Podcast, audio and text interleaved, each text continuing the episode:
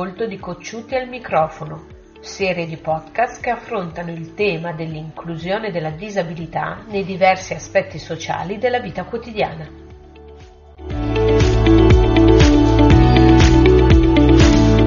Io sono Elisa Bortonini, giornalista e founder di Storie Cocciute. Oggi con me c'è Luisa Sordillo, mamma di Simone Magernino, in arte Magos, un cantante emergente che vuole abbattere i pregiudizi nel mondo della musica.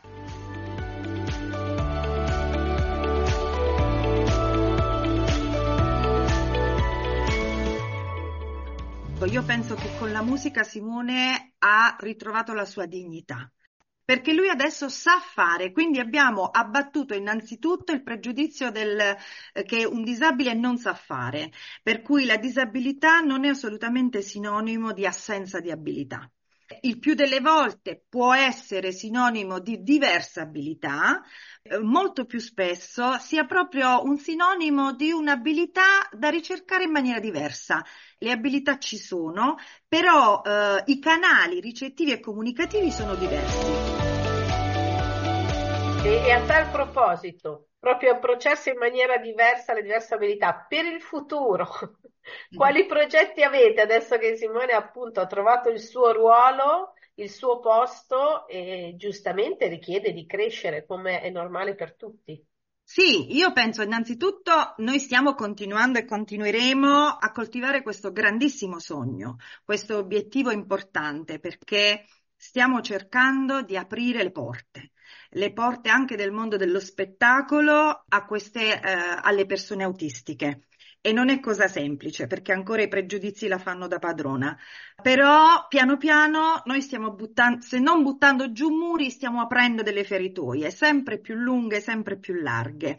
E quindi non, non, ci arrendiamo, continuiamo, anche perché, ripeto, è una cosa che, Simone, che Simone fa con, con gioia, con, con, felicità e anche con bravura. Il progetto diventa sempre più grande, stiamo lavorando per il primo album di Simone in Arte Magos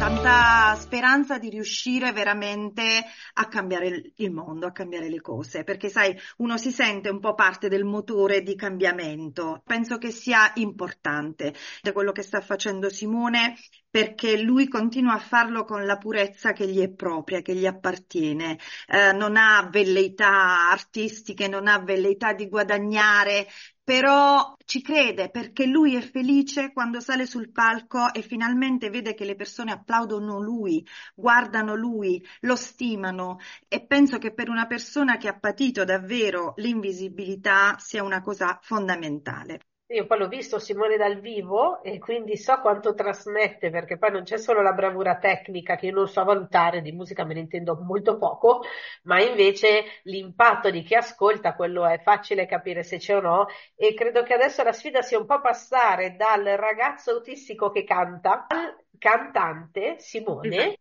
Che poi avrà anche delle caratteristiche perché ognuno è quello che è. Penso che un po' sia quello il passaggio che sia davvero difficile da fare. E noi ci stiamo provando anche attraverso, diciamo, un altro percorso, nel senso che Simone eh, si è reso protagonista di alcuni video informativi nei quali, diciamo, degli spot autismo, li chiamiamo così, che abbiamo eh, denominato le chicche di Magos. In questi video, video, lui cerca proprio di spiegare cos'è l'autismo, ma non a livello nozionistico o medico. Per quanto può sembrare una frase retorica il fatto che siamo tutti diversi, è importante capire che lo siamo davvero, ma che questa diversità molto è eh, negli occhi di chi la guarda. Non è importante eh, fare tutti le stesse cose, è importante proprio lo scambio, il, il cosiddetto reciproco arricchimento, cioè nel senso che eh, chi porta delle cose differenti va a colmare le carenze altrui e riceve in cambio il dono di ciò che a lui manca non è Simone l'autistico, lui è Simone semplicemente. E io penso che Simone, eh, indipendentemente dal suo autismo, sia un ragazzo che ha tanta sensibilità e ha tanto da donare. È un ragazzo tra l'altro simpatico, obiettivamente simpatico. Io l'ho visto, posso confermare, l'ho conosciuto, è verissimo. È un ragazzo dolce ed è un, um, un ragazzo che, che ama, ama molto la compagnia, ama l'amicizia. Lui adesso è felicissimo perché ha finalmente trovato anche gli amici vive la vita che lui vuole vivere, non quella che gli viene imposta perché ha una certa diagnosi. Anche, noi genitori amiamo molto questa parola dell'unicità, no? Ci piace che giustamente i nostri figli sono unici, ogni essere umano è unico e da una parte come persone abbiamo questa unicità, però poi ci spaventiamo perché tendiamo, siamo esseri sociali, a conformarci. Questo ci fa sentire bene essere in uno schema e vedo che anche i ragazzi vivono questa duplice visione. Io che ho un ragazzino che va alle medie, vedi proprio da una parte la sua voglia di essere lui e dall'altra la necessità di far parte del gruppo. Io credo che perché ancora non siamo pronti all'unicità, noi siamo una società basata sull'omologazione, per cui quando differisci, ti allontani dallo schema, vieni giudicato, si alzano gli indici e quindi è, è difficile vivere l'unicità. Volevo leggere un pezzettino, ma piccolo, del mio del romanzo che avevo scritto. A me farebbe piacere. Il titolo è questo, Voce di sale. Sì?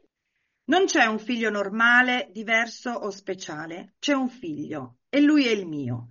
È necessario chiedergli scusa per essermi preoccupata della morte dei miei sogni e non prodigata da subito per far nascere i suoi, per aver tribolato per tutto ciò che aveva tolto alla mia vita prima di bearmi di quanta immensità mi avesse donato, per essermi considerata vittima caricandomi della mia sofferenza, sottovalutando la sua, e soprattutto per questa infausta esigenza di doverlo cambiare. Lui è diverso, ma non sbagliato, probabilmente solo male equipaggiato per, per barcamenarsi in questo mondo. Io invece voglio ringraziarlo proprio per essere incontaminato, vero, inviolato. Lui impara perché io continuo imperterrita a insegnargli, ma mi rendo conto che riesco a farlo perché anche io, grazie a lui, imparo, ogni giorno. Non so se l'autismo mi ha più tolto o più dato, non ha più importanza, ho smesso finalmente di chiedermelo. Quando mio figlio si fa tutti i suoi discorsi da solo o risponde in maniera bizzarra alle domande di chi non lo conosce, che pertanto rimane imbarazzato e mi guarda a tratti tra il sorpreso e l'impietosito, io allargo un sorriso, consapevole della fierezza che mi regala. Conosco l'ansia che lo rode e le paure che lo attanagliano, ma ogni giorno si alza e comincia a correre. Perdono, figlio mio, se il mondo ti obbliga a correre così tanto, sebbene saresti già magnifico da ferro.